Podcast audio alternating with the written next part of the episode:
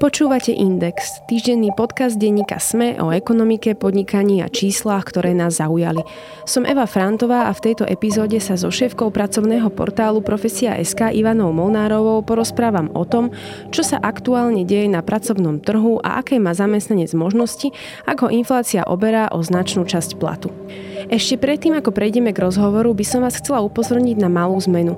Nasledujúce tri týždne bude index vychádzať v odlišnom formáte. Keďže ja sa z pracovných dôvodov budem nachádzať mimo Slovenska, rozhovory s respondentmi nahradí výber najzaujímavejších článkov, ktorým sa moji kolegovia v redakcii Index venovali za posledný týždeň. Môžete sa tešiť na aktuálne, ale aj nadčasovejšie témy. S ďalším rozhovorom sa počujeme opäť 15. decembra. Uplynulé 2-3 roky priniesli výrazné zmeny na trhu práce. Home office prestal byť nedosiahnutelným benefitom, ku ktorému sa firmy veľmi nemajú a zamestnanci si zvykli na komfort práce z domu aj napriek očividným nevýhodám ako vyššie účty za elektrinu či vodu. Vrátiť sa späť do práce aspoň na niekoľko dní v týždni odmietajú mnohí, hlavne ak prácu zmenili počas koronakrízy a fyzicky v nej nikdy neboli. Okrem chýbajúceho tímového ducha totiž začína byť problémom aj plat. Inflácia v oktobri vystúpila na 14%, čo sa o platoch ani zďaleka povedať nedá. Pravidelné 5% navyšovanie na ročnej báze, ktoré by malo byť vo firmách štandardom, sa vo väčšine prípadov nedieje ani v ekonomicky dobrých časoch. Nie je to ešte v aktuálnej situácii. Ako sa pracovný trh za posledné roky zmenil, bude pokračovať svetový trend hromadných výpovedí, teda Great Resignation, a čo s platmi? Ako si pýtať viac, kedy si pýtať viac a má zmysel hroziť výpovedou? Nie je tento problém všade a nájdem si vôbec v súčasnosti inú prácu? Aj na tieto otázky sa budem pýtať šéfky pracovného portálu Profesia SK Ivany Molnárovej. Pani Molnárova, ďakujem, že ste si našli čas. Dobrý deň. Pamätám si, že ešte pred rokom v lete som sa venovala fenoménu s názvom Great Resignation, ktorý sa začal objavovať niekoľko mesiacov po vypuknutí pandémie. Šlo o trend hromadných výpovedí po celom svete. Ľudia si akoby uvedomili, čo od práce očakávajú, respektíve, že im to aktuálne zamestnanie neposkytuje. Podľa World Economic Fora ešte nie je vlastne koniec. Najväčší prieskum zamestnanosti PVC hovorí, že prácu v roku 2022 opustí každý piaty človek na svete. Sledujete aj vy tento trend prehodnocovanie priorít a následný odchod z práce? Určite áno. My sme počas celej pandémie robili prieskumy aj zo strany zamestnávateľov, aj zo strany zamestnancov a naozaj sa tie trendy potvrdzujú, že ľudia prehodnotujú svoje priority keď sme minulý rok alebo aj niekedy pred letom tohto roku robili prieskum, že na čo sa ľudia najviac zameriavajú, tak nám vyskočilo hlavne to duševné zdravie, že ľudia sa zameriavajú na duševné zdravie.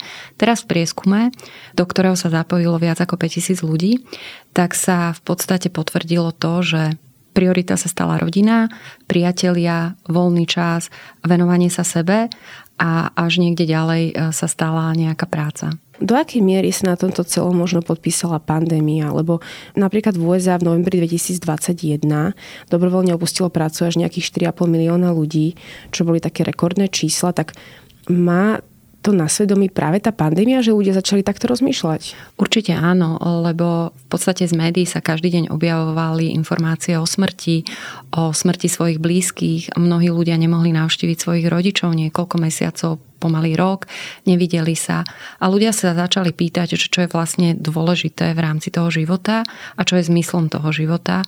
A keď sedeli niekde pri počítači a vyplňali nejaké nezmyselné tabulky a veci, tak v podstate im to dochádzalo, že asi toto nie je môjim zmyslom života a tým, že boli izolovaní, tak oveľa viac to na nich vplývalo.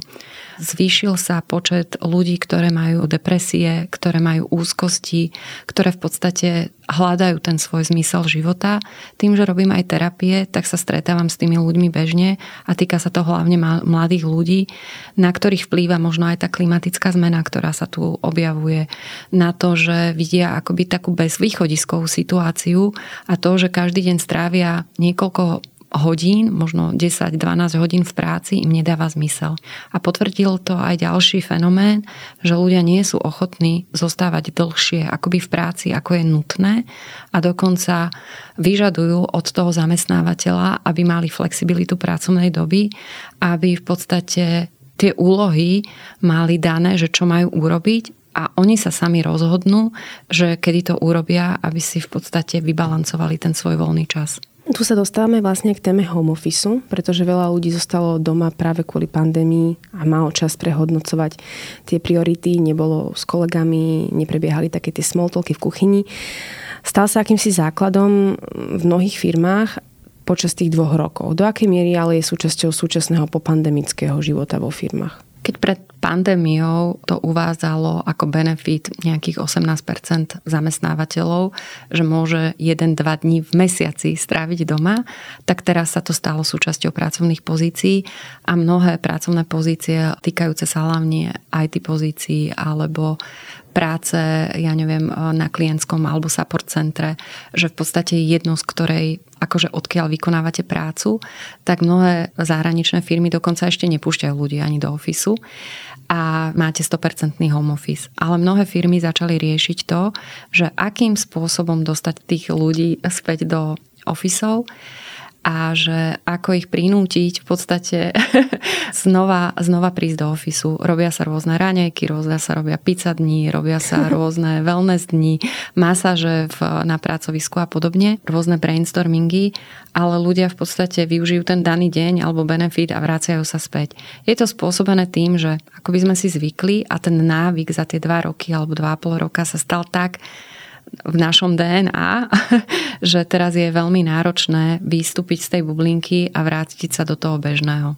Sú také aj rôzne názory na to, či je ten home office správny a do akej miery je správny, lebo v podstate aj ten fenomén Great Resignation, ktorý nastal, súvisí aj s tým, že ľudia boli dlho doma, prehodnocovali tie priority, zároveň mali pocit takej samoty, osamotenia. Čiže do akej miery možno je práca z domu ešte podstate pozitívna pre človeka? Určite ja by som odporúčala nejaké to striedanie sa, že čas dní stráviť doma, čas dní stráviť v práci a stretávať sa s kolegami, lebo práve aj ten spomínaný prieskum, ktorý sme robili v auguste, na ktorej sa zúčastnili aj v podstate viac ako 120 firiem, a ktorí vyplňali hlavne riaditeľia a HR manažéri, tak potvrdili to, že klesa spokojnosť so zamestnancami, klesa motivácia, klesa angažovanosť, klesa lojalita. A keď som prednášala pre Share Service Centra, tak mi to potvrdili, že jednoducho zamestnancov, ktorých zobrali počas pandémie, tak rýchlejšie odchádzajú z práce a je tam vyššia fluktuácia, lebo nemajú ten zážitok z toho týmu, nemajú zážitok z tých kancelárií, z toho spoločného akoby tvorenia a že jednoducho nemajú žiaden vzťah tej firme, čo je prirodzené. A teraz je naozaj veľkým fenoménom, ako nastaviť tú kultúru, ako nastaviť to fungovanie v tom hybride a ako nastaviť to, aby aspoň raz do týždňa tí zamestnanci chceli prísť a fungovali.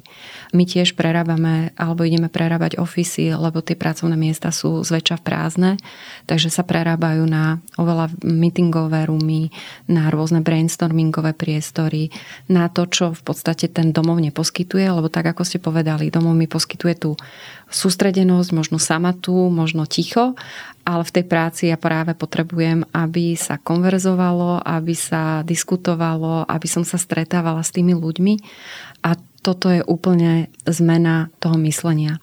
Ja vnímam, že tá zmena, som na trhu práce 22 rokov, že to je asi jedna z najvýraznejších zmien, ktorá sa udiala počas tej mojej kariéry na tom trhu práce. Ani kríza 2008 to akože zďaleka nezasiahla tak tú zmenu správania ako práve pandémia.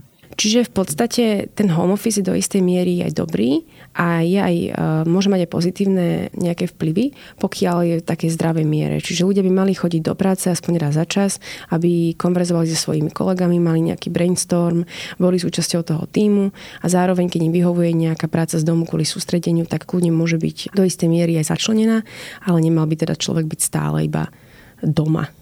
A čo napríklad náklady, ktoré spôsobuje zamestnancovi práca z domu?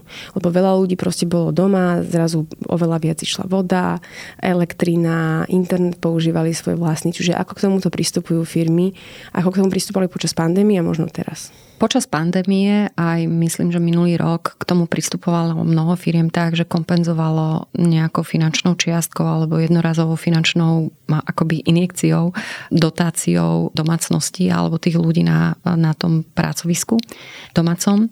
A počas pandémie mnohé firmy poskytli, ja neviem, kompenzáciu finančnú na vytvorenie pracovného miesta.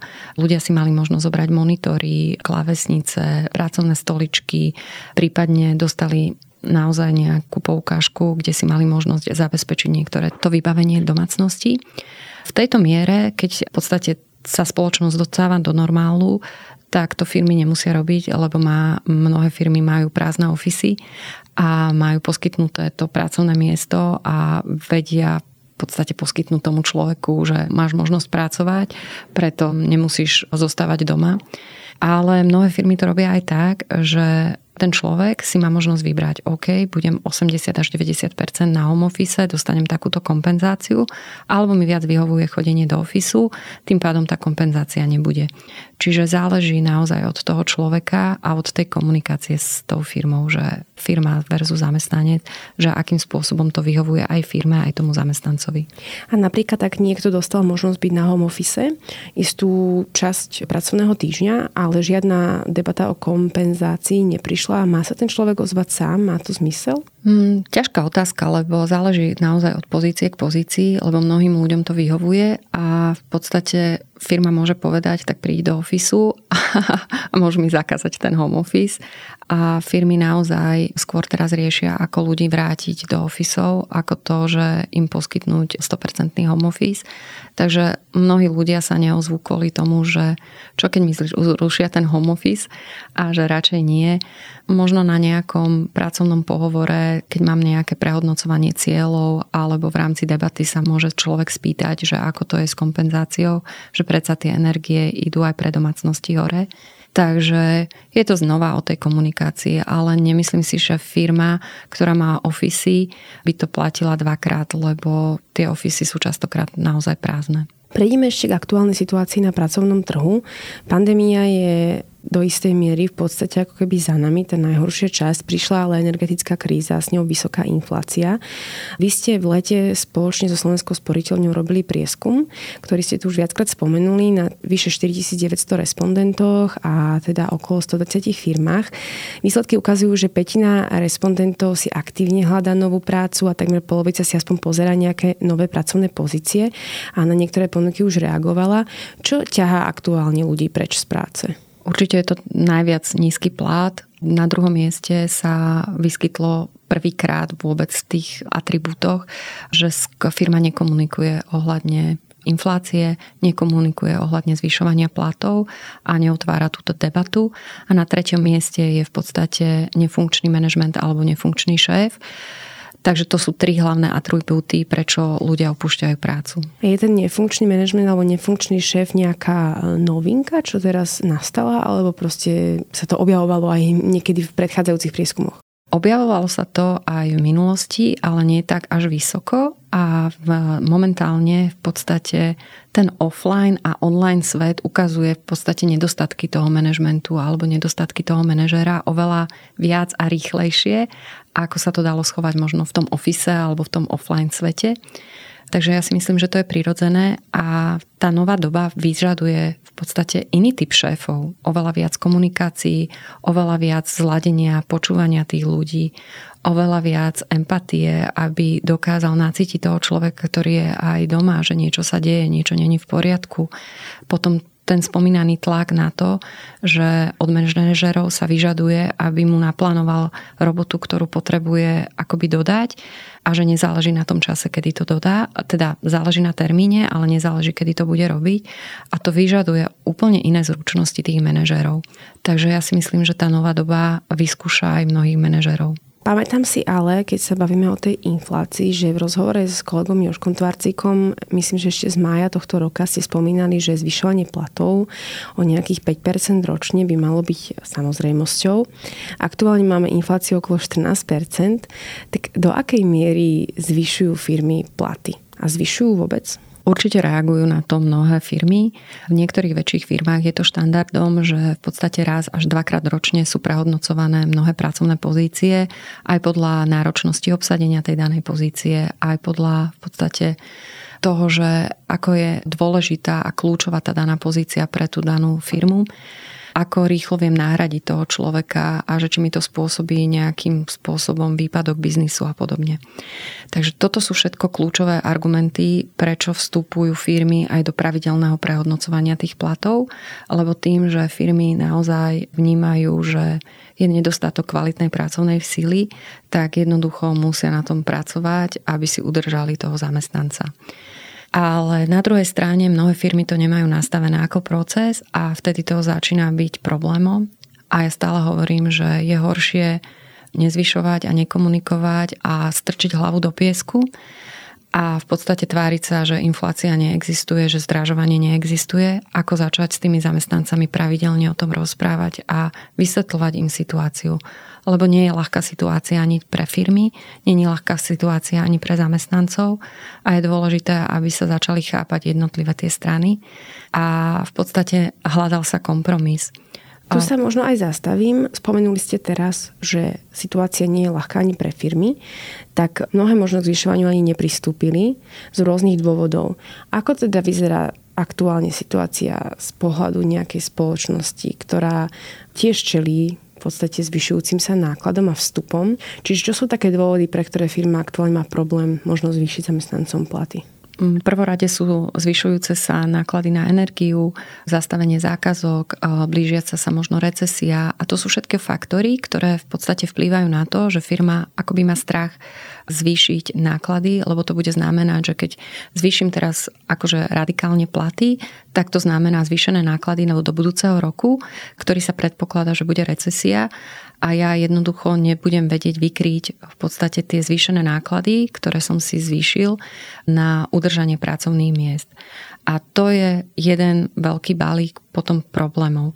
Mnohé firmy to riešia tak, že je taká kombinácia, že na jednej strane zvýšim mierne plat, to znamená 3 až 5% a poskytnem nejakú kompenzáciu na zvyšovanie nákladov, alebo riešia to 13 platmi, alebo nejakou mimoriadnou odmenou zo zisku a podobne.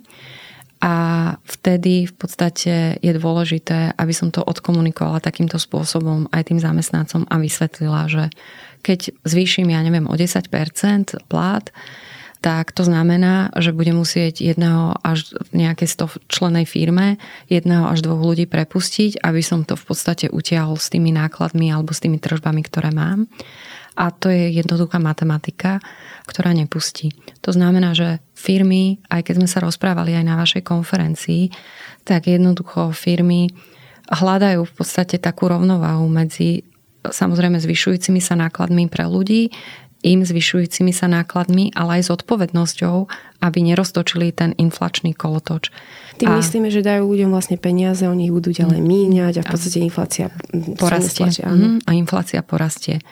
Akože zažívame asi prvýkrát v histórii vôbec Slovenska a vôbec takej tej poslednej histórii takúto vysokú infláciu a neexistuje správny spôsob, ako na to zareagovať, ale ja stále hovorím, že že je dôležité sa rozprávať a vysvetľovať to ľuďom, a nastaviť si nejaké akoby medzníky, že kedy budeme mať ďalšiu komunikáciu, kedy otvoríme túto tému, lebo ľudia chcú sa rozprávať o týchto veciach, chcú tomu rozumieť, ale jednoducho tie účty ich nepustia a jednoducho, keď nemajú v podstate ako zaplatiť hypotéku, ako zaplatiť tie platby v školách, škôlke, v podstate nemajú, zvyšuje sa im tá hodnota akože nákupu zaplatia oveľa viac peňazí za ten nákup, tak jednoducho aj tí ľudia sú na hrane.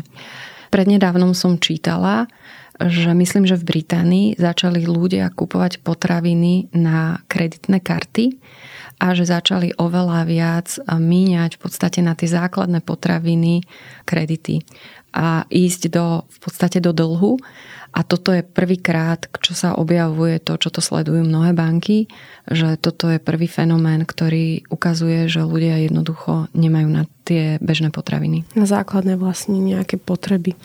Keď ste spomínali, že niektoré firmy zvýšia o pár percent, zároveň dajú nejaký jednorazový inflačný balíček, čo je taká zdravá miera možno zvyšovania platov aktuálne? Tak určite je to zhruba tých, aspoň tých 5% by malo byť takou samozrejmosťou a štandardom, lebo samozrejme firma si zvyšuje aj svoje služby a svoje produkty, zvyšujú sa ceny, takže malo by to reflektovať a takú tú zdravú mieru mala by byť minimálne aspoň 5-6% by to malo odrážať. Neviem si predstaviť zvyšovať tých 14%, jednoducho to by sme roztáčali ten spomínaný inflačný kolotoč to je neudržateľné ani pre firmu a nie je to zdravé. Keď ale napríklad zamestnanec e, je vo firme, ktorá vôbec nespomína zvyšovanie platov, nevedú sa o tom debaty a chce požiadať o navýšenie, aký je najlepší spôsob, ako to riešiť? Veľakrát sa ľudia pýtajú, či majú ísť v skupine viacerí za šéfom, alebo či je lepšie riešiť ten problém individuálne. Čo je také podľa vás priateľnejšie? Ak sa vedia zamestnanci dohodnúť, že otvoria tú tému a dohodnú si stretnutie s riaditeľom spoločnosti, tak ja si myslím, že ja som zastanca otvorenej komunikácie, takže by som normálne naplánovala stretnutie prípadne s riaditeľom alebo nejakým vedúcim prevádzky a dohodla sa na otvorení tejto debaty. Samozrejme, dôležité je potom to individuálne sedenie, dohodnúť si s tým konkrétnym manažerom. Keď sa to začne riešiť vo firme, tak si dohodnúť s tým konkrétnym manažerom stretnutie a pripraviť sa na to stretnutie. Nezačať tým, že je inflácia, zvyšujú sa mi náklady, ale naopak svoju hodnotu, ktorú dávam do firmy, aká je moja dôležitá úloha v tej danej firme, čo všetko som zlepšil alebo priniesol za posledný rok, aká je moja motivácia pracovať pre túto firmu. A toto sú všetko argumenty, na ktoré by mal manažer počúvať. A ďalšia vec je, že určite by som si aj pozrela konkurenčné ponuky, že teraz na Slovensku je zákon, že sa musia zverejňovať platy v pracovných pozíciách, aspoň ten základ.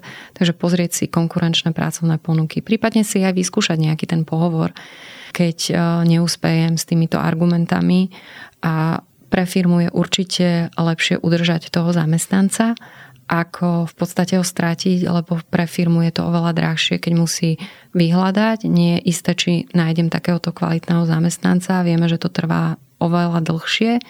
Ďalej zapracovanie toho zamestnanca v podstate, kým odozdá tú prácu, ten pôvodný zamestnanec, tak to trvá pre firmu niekedy aj 5 mesiacov. A je to a asi aj nákladné, keď a je to nákladné. Za akým navýšením mala možno ísť za šéfom? Čo si pýtať? Čo je také, že to neprestrelím, ale zároveň sa nepodhodnotím. Čo je také realistické? Záleží od tej pozície, od každej pozície, lebo čím nižší plát, tým v podstate tá absolútna hodnota toho zvyšovania je nižšia. Samozrejme, ak som na nejakej špecializovanej pozícii alebo manažerskej pozícii, tam sa asi nebavím o 50 eurách alebo 100 eurách, ale tam sa bavím o nejakom navýšení.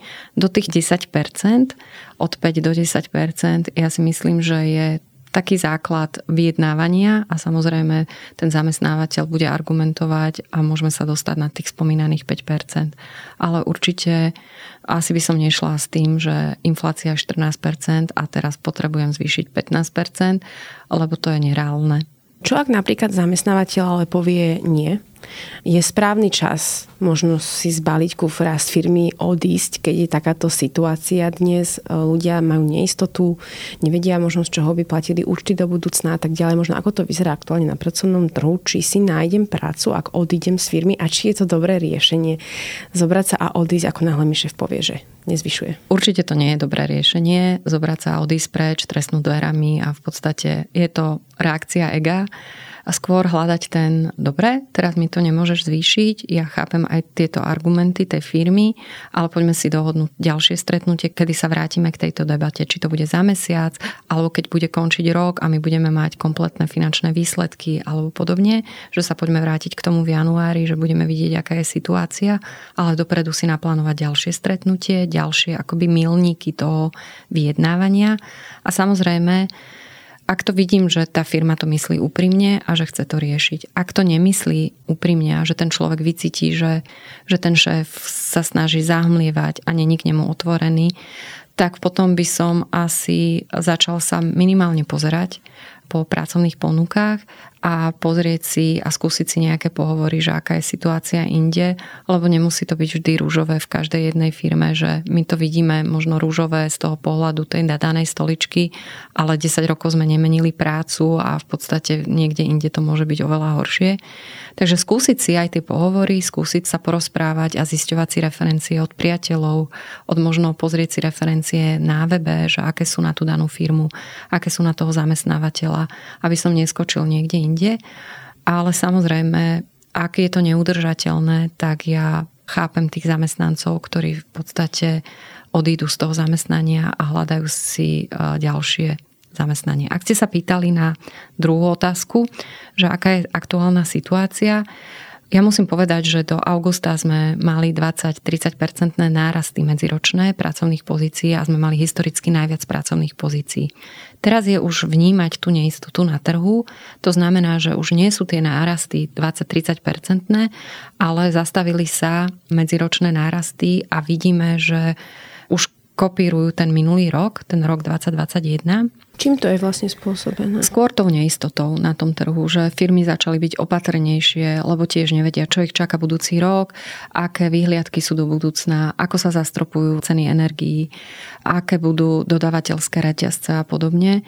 Vidíme, že zdravotníctvo neustále hľada praco, eh, otvára nové pracovné pozície. Sú tam mnohé pracovné pozície vo výrobe a podobne, že stále sa hľadajú, ale sú segmenty, kde už to začína pomaličky klesať. Vieme aj povedať, aké segmenty sú tie, kde to pomaly zatiaľ je to, zatiaľ je to len na mesačnej báze, čiže to je ešte strašne štatisticky nedôveryhodné to takto povedať. Skôr to budeme vedieť vyhodnotiť možno na konci roka, aby sme videli, že kde sa vlastne hýbe ten celý trh.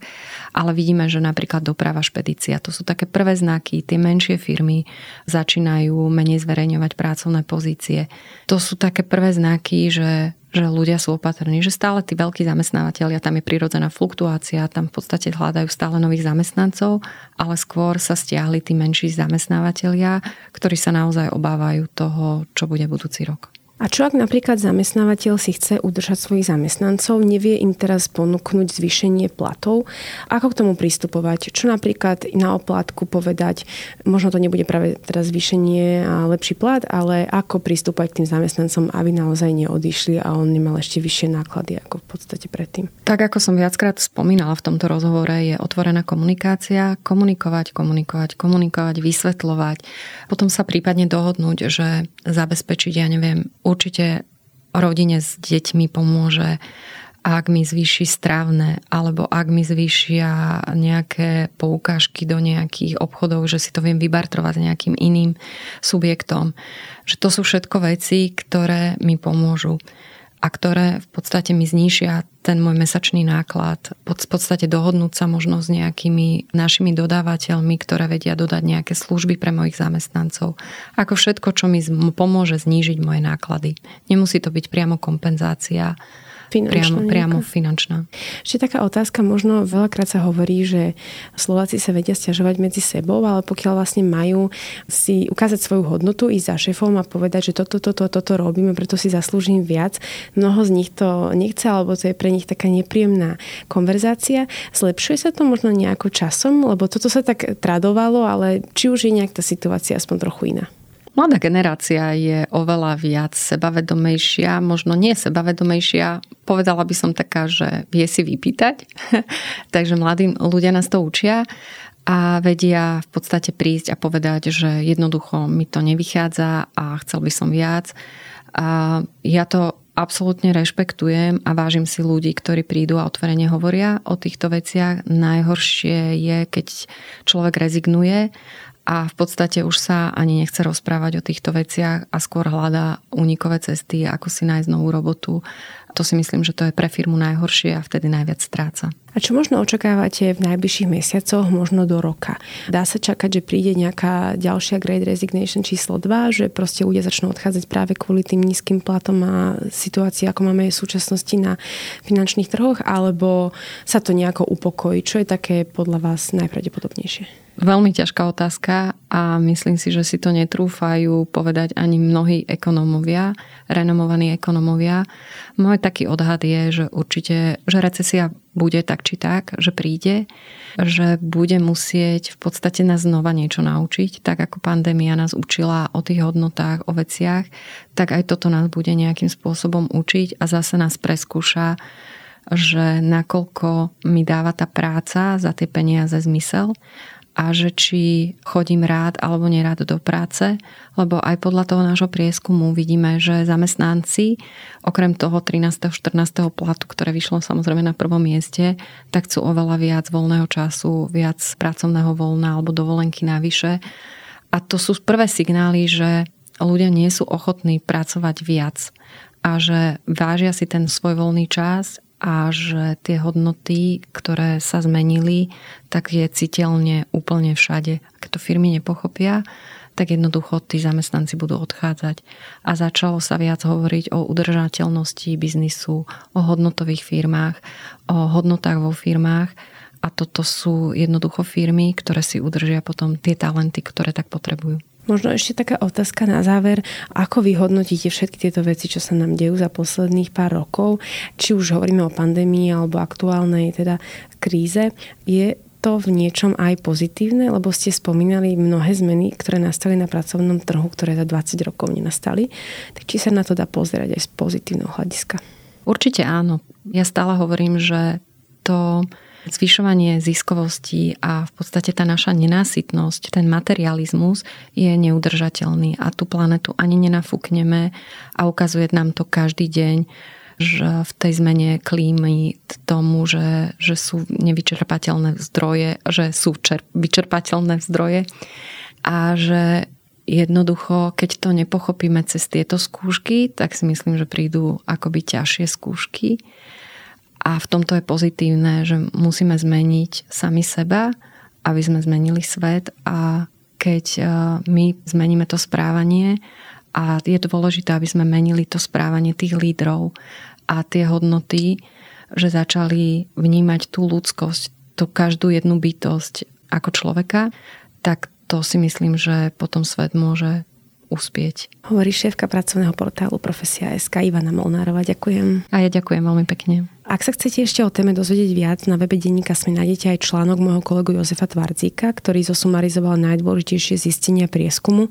Profesia Slovenskej sporiteľne a jeho link priložím aj do popisu tejto epizódy.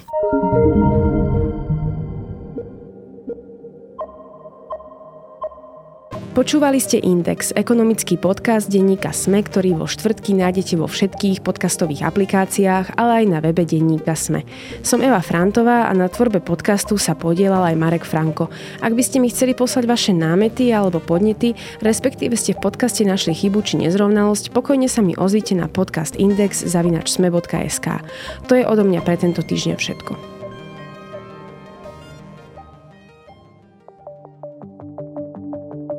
Prečo kolagén nie je žiadnym zázrakom ani skratkou k zdraviu?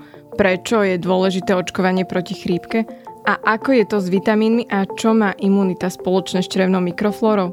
Ja som Denisa Koleničová a na všetky tieto otázky budeme hľadať odpovede v novom týždennom podcaste denníka Sme Vizita. Spolu s hostkami a hostiami sa budeme rozprávať o zdraví aj chorobách, o tom, čo funguje aj čo nefunguje, alebo kedy vám predajcovia liečivých zázrakov len obyčajne klamú. Podcast Vizita nájdete každý útorok vo vašich podcastových aplikáciách ako aj na sme.sk.